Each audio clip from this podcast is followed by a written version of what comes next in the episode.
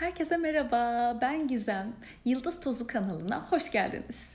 Bu kanal patates kızartmasından farklı olarak benim tek başıma yaptığım ve kişisel gelişim odaklı ve amacı ilham vermek olan ama size vaat edebileceği muhtemelen tek ve en büyük şey keyifli bir sohbet olan bir kanal olacak. Hemen isminin neden Yıldız Tozu olduğundan bahsetmek istiyorum sizle. Hatta bu ilk yayın tamamen bununla alakalı olacak sanırım. Ben Kafka dergisinde yazıyorum. Ee, yaklaşık iki yıl oldu. Ve bu bir sene önce yazdığım Alpha Centauri başlıklı yazımdan doğdu Yıldız Tozu ismini vermek kanala.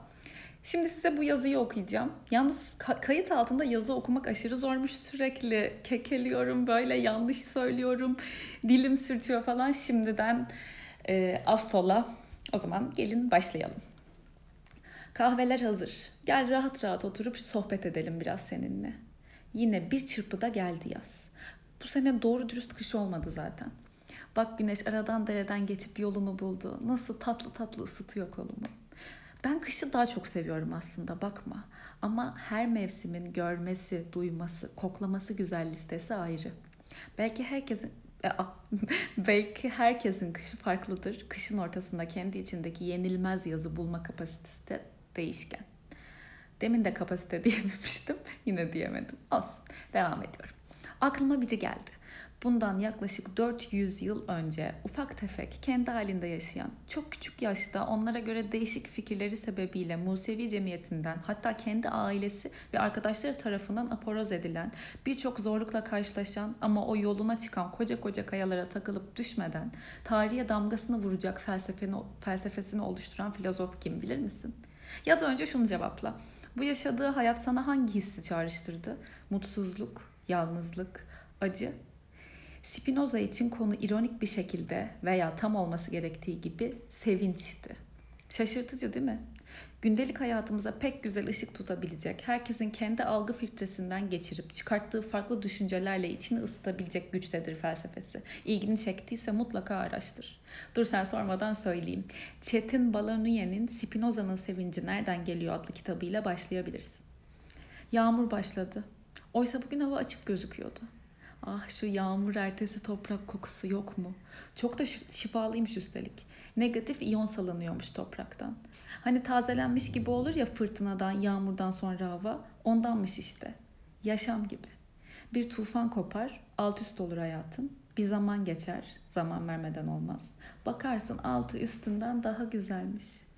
Karadeniz'e gitmek lazım aslında Karadeniz'e. Yeşilli, maviyi daha sık, daha gerçek görmek lazım. İnsanoğlu işte. Az önce güneşten söz ediyorduk. Sonra yağmura hayıflanırken bir kokuyla Çamlı, Çamlı Hemşin fotoğraflarına gitti aklım. İnsan diyorum. Ne şanslı ve ne kadar küçük. Doğanın düzeni ne harika, nasıl kusursuz ve tıkır tıkır işliyor. Ortasında insan. Hiç havada süzülüp önüne düşen bir yaprağı eline alıp yakından inceledin mi? Fibonacci sayıları mı, altın oran mı bilmem ama ciddi bir emek olduğu kesin. Çiçeklerden bahsetmiyorum bile. Erguvan zamanı geldi değil mi? Masal diyarına döner yakında burası. Arasan her renkte, her rengin her tonunda bir canlı bulabileceğini farkında mısın?